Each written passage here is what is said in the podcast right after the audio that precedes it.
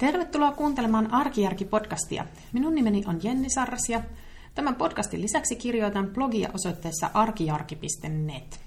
Ja olen myös kirjoittanut kirjan, jonka nimi on Tavarataidot arkijärjellä kotikuntoon.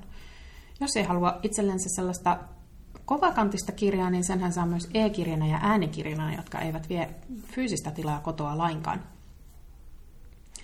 Tämä on podcast numero 57 ja tänään mä juttelen leluista ja lelujen säilyttämisestä ja niiden raivaamisesta.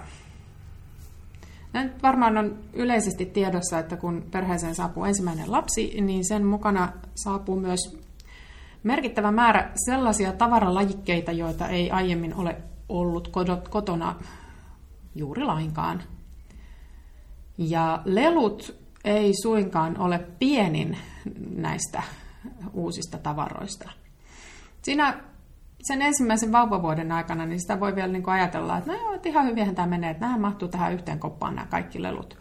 Mutta sitten siinä vaiheessa, kun se tyyppi menee, sanotaan nyt vaikka eskariin, niin siinä vaiheessa se lastenhuone on jo täynnä aivan hirveänä, hirmuinen määrä kaikkea mahdollista kampetta – siellä on pelejä ja legoja ja leluja ja kirjoja ja askartelutarvikkeita ja mm, palloja ja keppejä ja kiviä ja erinäisiä aarteita ja kaikkea mahdollista. Ja siinä vaiheessa, ainakin mulla itselläni se fiilis on myös ollut se, että, että näitä tulee niin kuin, tätä tulee vaan lisää ja lisää. Että nämä lelut on jotenkin niin kuin niin kuin aivan loputon luonnonvara. Ja tottahan se onkin, koska tämä meidän kulttuuri on sellainen, että etenkin lapsille, lasten kanssa niitä saadaan lahjoiksi, nimenomaan leluja tulee lahjoiksi tosi paljon. Niitä tulee joulusin ja syntymäpäivisin.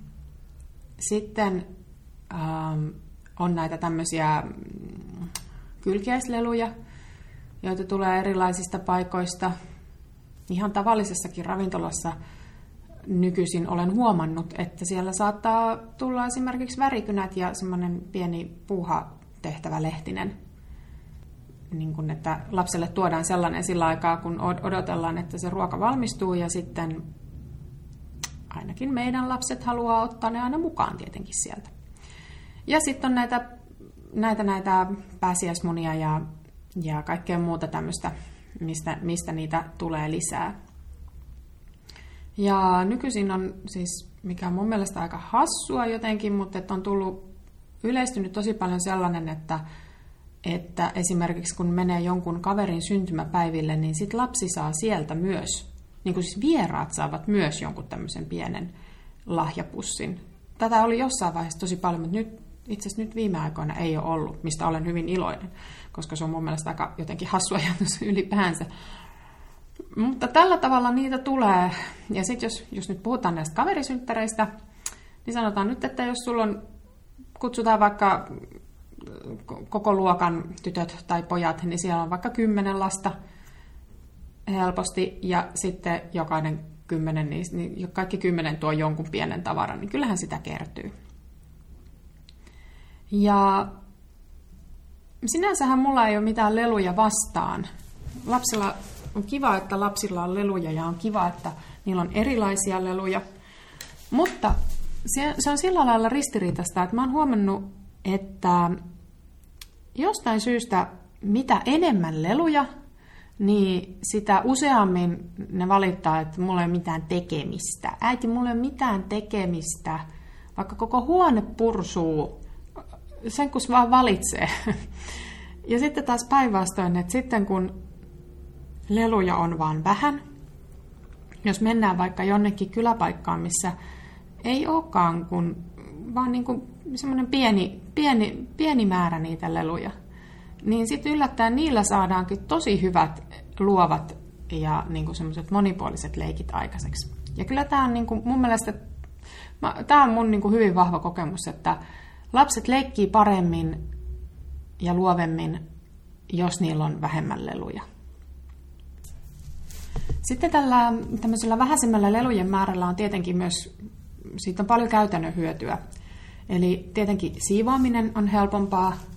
Sitten semmoinen niin tärkeä juttu on se, että mitä vähemmän leluja, niin sitä paremmin lapset pystyy myös itse siivoamaan ja raivaamaan ne. Ja se taas liittyy siihen, että jos lasten huone on niin kuin ihan tupaten täynnä, niin siellä ei oikein mahdu leikkimään. Ja silloin tavallaan ne kivatkin lelut voi jäädä niin kuin leikkimättä sen takia, että ei niitä mahdu niin kuin levittämään minnekään. Että jos lastenhuoneen lattia on aina silleen, että sieltä ei mattoakaan näy, niin, niin miten siellä voisi leikkiä? Ja mä ajattelen tätä silleen ääri, äärikäytännöllisesti, että jos ei niitä lelui ole niin paljon, että niillä saisi sen lattian peittoon, niin sitten tätä ongelmaa ei niin kuin voi tulla. Ää, mutta mä tiedän myös sen käytännön kautta ja niin kuin kantapään kautta itse kokeneena, että näiden lelujen määrän hallitseminen ei ole ihan yksinkertaista. Tämä varmaan on lapsesta riippuvainen juttu osittain, mutta mulla on yksi lapsi ainakin sellainen, joka mieluiten ei koskaan luopuisi mistään. Hänelle kaikki, joka ikinen tavara on tosi tosi tärkeä ja, ja hän, hän rakastaa niitä kaikkia ja ää, hän haluaa leikkiä niillä kaikilla. Hänellä on, niin kuin, hän kiintyy tavaroihinsa todella vahvasti ja hän ei hän ei niin kuin ollenkaan ylipäänsä niin kuin tykkää muutoksista, mutta saati sitten siitä, että näitä leluja jonnekin raivattaisiin. Ja tota, me katsottiin yhdessä Netflixiltä tätä Konmari-ohjelmaa, ja sitten mä selitin siinä, että mitä siinä ne ihmiset tekee, että ne ottaa kaikki esille, ja, ja sitten ne valitsee sieltä, että ne tunnustelee niitä, että ilahduttaako tämä minua, ja sitten ne säästää vaan ne, jotka he niin kuin oikeasti ilahduttaa. Ja tuota, sitten me katsottiin tätä tosiaan ja sitten mä halusin vähän testata, että miten tämä toimisi käytännössä. Että osaisiko lapsi tehdä tämän saman jutun. Ja sitten testattiin, mä otin yhden sellaisen kopan. Öö, meillä lelut siis säilytetään, niin ne säilytetään semmoisissa niin koreissa tai kopissa. Ja tota, tyhjennettiin yksi semmoinen latti, lattialle. Se oli täynnä sellaista epämääräistä pientä säläsilppua, just näitä tämmöisiä mm, jotain muovifigureita ja mitähän siellä olisi ollut jotakin tämmöistä Tigerista lapsen itse ostamia aarteita ja, ja, ja mm, paperilappusia ja, ja, ja jotakin tämmöisiä. Siellä oli myös tämmöistä niin kuin rikkinäistä, eli sellaista, mikä ei niin kuin täm, saatu varmaan jostain pääsiäismunasta ja sitten siitä oli niin kuin puolet osista tallella. Ja sitten me niin kuin aloitettiin se silleen, että mä, no kokeilepa, että ota tuosta, että mieti, että mit, mitkä näistä ilahduttaa sua ja mitkä ei. Niin tästä tällaisesta epämääräistä säläsilppuläjästä, niin hän taisi löytää kaksi esinettä, joista hän suostui luopumaan niin kuin ikään kuin silleen täysin vapaaehtoisesti. Ja kun tämä on tilanne monien lasten kohdalla, mä uskoisin, että, että tämä niin kun, ei, ne, ei lapsilla ole yhtään sen helpompi luopua tavaroista kuin aikuisillekaan. Eikä lapset useinkaan edes näe sitä pointtia siinä, että miten niin mun pitäisi niin kuin jotakin vähentää. Että ei tässä ole niin kuin mitään hätää. Niin sen takia, kun tämän, tämän yhdistää siihen, että niitä tilaisuuksia, joissa niitä leluja tulee, siitä seuraa se, että se lelumäärä silleen vähän huomaamatta sen lapsen iän mukana vaan kasvaa ja kasvaa ja kasvaa. Ja mä oon miettinyt tämän, tätä asiaa nyt niin kuin pitkään, että miten, tämä, miten mä tämän niin kuin jutun ratkaisisin. Eli mä haluan, mun tavoitetila on se näistä aiemmin mainituista syistä, että siellä lastenhuoneessa olisi paljon vähemmän leluja. Mutta Toisaalta mä en niin kuin, kyllä hae sellaista, että, pitäisi, että lapsen pitäisi niin kuin, ruveta minimalistiksi ja, ja tota noin, niin jotenkin vaan päättää, että no nämä on nyt nämä mun viisi lelua ja sitten mä en tarvii näitä muita. Ja mä oon miettinyt, että miten tämä miten tää yhtälö niin ratkaistaisiin. Ja mä oon pitkään haaveillut siitä, että, että mä saisin järjestettyä niin kuin sellaisen lelujen sisäisen kierron.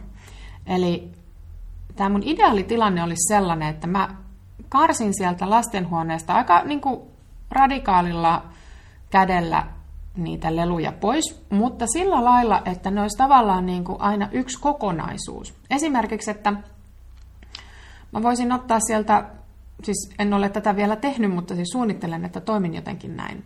Että sovitaan lasten kanssa, että kun nyt tällä millään kotileikkijutuilla ei ole leikitty pitkiin pitkiin aikoihin, niin laitetaan nämä kaikki tämmöiseen yhteen vaikka Ikean kassiin ja viedään se johonkin vinttiin tai johonkin paikkaan syrjään.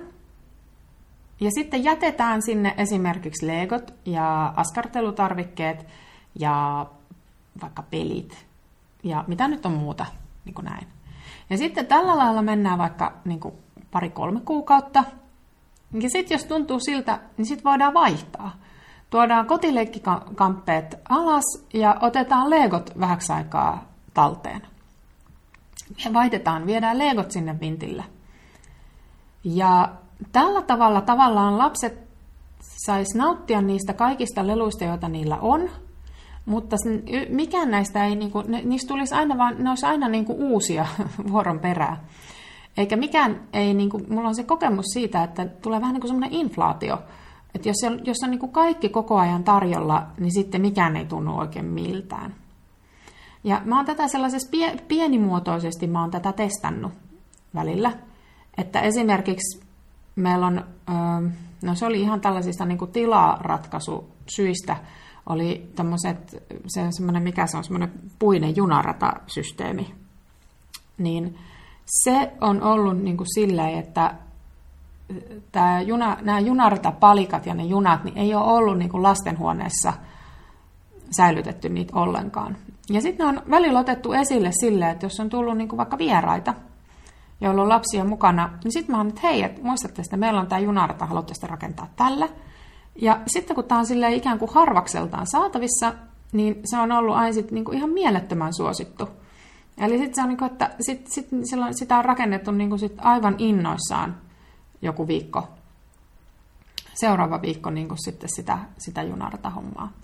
Tai että jos vaikka joskus tulee sellainen, että just, että ei ole mitään tekemistä, niin sitten kun sieltä kaivaa vaikka jonkun semmoisen pelin, jota ei ole pelattu aikapäiviin, niin sitten se onkin, sit siitä niin kuin innostutaan ja siitä, siitä tykätään ja se, sen kanssa vierähtääkin, viihdytään tosi, tosi niin kuin hyvin.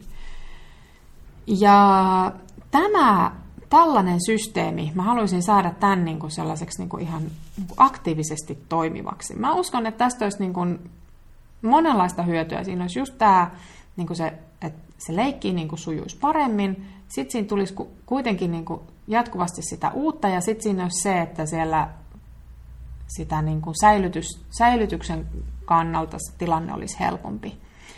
Ja nyt kun meillä on vihdoin ja viimein tämä meidän remontti saatu kutakuinkin valmiiksi, niin nyt, mä on, nyt mulla on mahdollista järjestää sellaista säilytystilaa, mihin näitä tämmöisiä, niin kuin, en mä nyt sanoisi jäähylle, mutta mihin niin niin lomalle huilaamaan laitettuja leluja voisi säilyttää. Ja tota,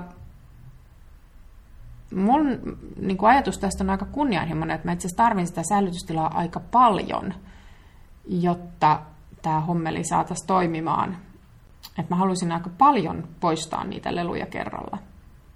Mutta mä kyllä raportoin tästä sitten, kun tämä käytännössä niin kuin alkaa rullata, mutta tämä on niin kuin se mun varsinainen ajatus. Sitten mulla on tässä vielä sellainen ennakkoajatus tai hypoteesi, mistä mä en vielä voi tietää, että tuleeko se toimimaan tällä lailla. Mutta mä ajattelen sillä lailla, että ehkä tällaisen niin kuin, systeemin kautta sitten niistä vanhoista leluista kokonaan luopuminenkin saattaisi käydä helpommin. Eli että kun, kun lapsethan kasvaa niin kuin leluista ulos, mutta joskus niistä on silti vähän vaikea päästä irti, niin jos ne on niin kuin pitkään ollut sillä lailla niin kuin ei esillä jossakin, niin mä luulen, että ne vähitellen tietysti sitten unohtuukin, ja sitten siinä vaiheessa, jossain vaiheessa voi olla, että lapsi itsekin hahmottaa, että hetkinen, että ai niin, tämä oli tämä mun vanha vauvalelu, en mä tätä enää halua. Ja sillä lailla siitä niin kuin siitä lopullisestakin raivaamisesta voisi tulla vähän helpompaa.